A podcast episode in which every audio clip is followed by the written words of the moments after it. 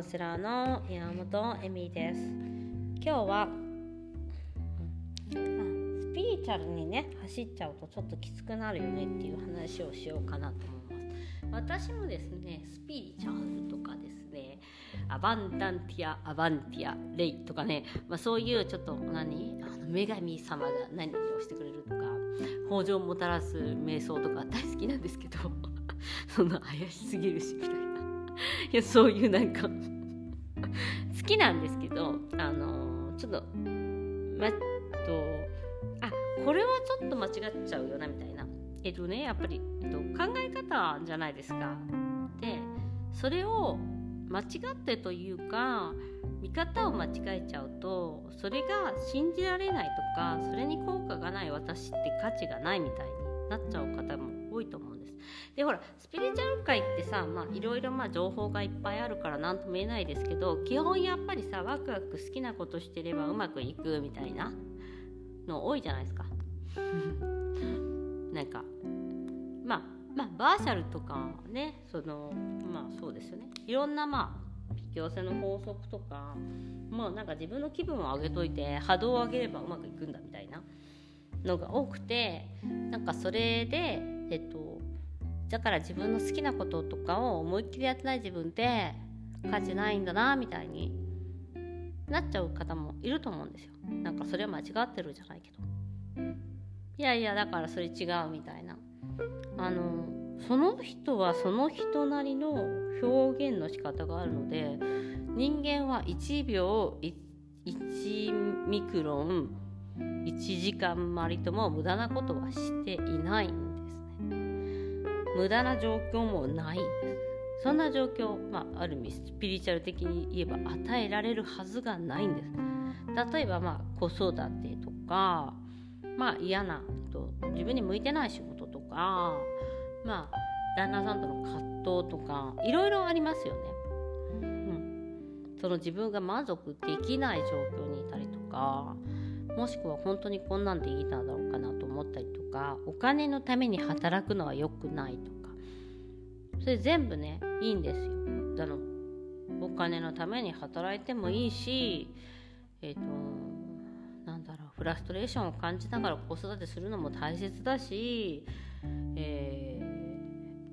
ー、うん、嫌なバイトをし続し続けっていうかあの生きるために、えーと派遣の仕事をしたりとかバイトをするとだってとっても大切なことなんですね。そこで何を学ぶかでしかないから。そこに与えられた課題でしかないんです。でそれがやっぱり皆さん好きなこととかワクワクすることとかお金になることっていうことだったら OK で、えー、ダメだみたいになっちゃうんですけどそんなのあの全然関係ないことなんですよね。実は。すごい小さいことっていうか。もちろんその環境に行きたかったらその環境やその状況になるように少しずつ頑張っていくっていうことはすごく大切なことだと思うんですね、夢を叶えるっていうか。そのための一歩一歩、うん、でもそれはすごく地道な努力であってえっ、ー、とまあうん。人がそういうふうに思うようなものではないかもしれない。もあります。なんかねその忍耐とか我慢とかもえっ、ー、と必要じゃないかって言ったらやっぱり必要になってくるんですよねなんかそういうのをなんか乗り越えたりとかそういうのがもうなくなっちゃうんだろうみたいに思っちゃう方が多いんですけどいやいや同じだよみたいな。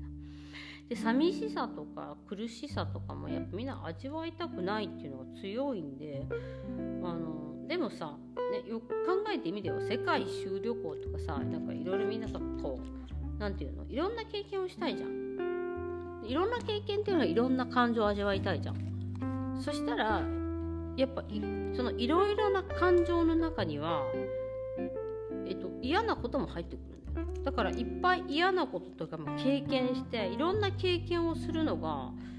焦りとか憤りとか思うのがそのそのその人のやっぱり経験則でえっとねあの、うん、豊かさになるんですよね。なのになんかかっこいいことだけ表に出るかっこよさとかなんかねプライドみたいなものなのかな？そういうものだけを求めてなんかこういう泥臭いやり方とか泥臭い人間にはなりたくないみたいなのって逆にうーんそういう自分の成長の機会を無駄にしてると思うんですよ。ねだからせっかくならそれやってみればなんかだから騙されたりとかすること失敗することさえもあのあなたの成長の機会でしかないっていうことなんです。だからもしもしそうなってもゼロではないんですよね、うん、なんかよくゼロにしちゃう方とかもいるからなんかどうせダメだからゼロとか他のことすぐ始めちゃったりとかするんですけどまあ地道にあのー、ねやっていくしかないのでなんかゼロにする必要は全然なくてじゃあどうしようかみたいな感じでやっていけばいいことなのに、うん、なんかね周りが分かってくれないとかそういうふうになんか意識しちゃう方も多いのかなと思っていて。だからなんかスピリチュアル界のその足のつかないっていうのはその怖いんですよ。やっぱり新しい挑戦とか新しいことって実はすごく感情を揺り動かされるし怖いことなんです。そんな楽しくてワクワクすることばっかりじゃんやっぱ失敗するかもしれないしそれは、えーと、自分のプライドとか時間とかお金とかをなくすかもしれない。そこをね乗り越えないそれを見ないようにして生きるとやっぱりすごく何て言うのかな。浅はかになってしまうというか、まあ、恥ずかしい自分とかから抜け出せないんじゃないかな。あとまあ人のことをずっとなんか批判したりしちゃったりもするかなと思います。うん。なんかああいうのってっていう風にはならないから。何の仕事も何の状況も全てあのその方の状況だから環境によってその人がすごいとかじゃなくてうん。その方の中身を見れるようになるっていうかすごく大切なことだと思うんですよね。自分の中身を見てもらいたい人にとっては。だから何て言うかな表面の自分自身でもねなんかどうせ母親業だしとかどうせバイトだしっていうのをもう母親業のプロになるバイトのプロになる、えー、なんだろうもしその誰かのアシスタントしてたらアシスタントのプロになるっていう気持ちを持ってやるっていうことであって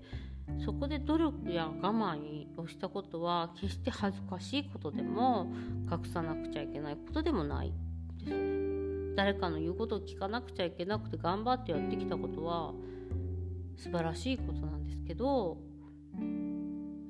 ねすぐワクワクドキドキ楽しいがないことをしてきた自分に対しての、